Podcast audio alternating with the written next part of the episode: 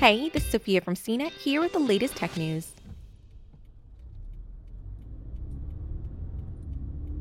U.S. car buyers helped the industry meet a milestone last month, albeit an unsettling one. In March 2020, the average auto loans term surpassed 70 months, according to new data Edmunds released on Wednesday.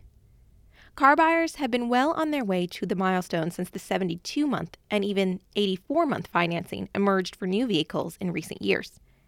Data shows that in March 2015, the average loan term was already 67 months, and just last year it rose to 69 months.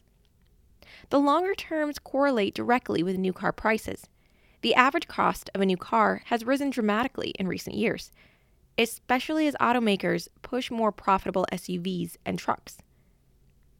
In March 2020, the average amount financed clocked in at around $34,000 after an average down payment of about $4,000. Five years ago, the average amount financed was under $30,000. That left the average new car payment at around $573 per month, up $20 from last year. The average car buyer paid about $38,000 for a new car. It's worth noting APRs dropped slightly compared to March 2019.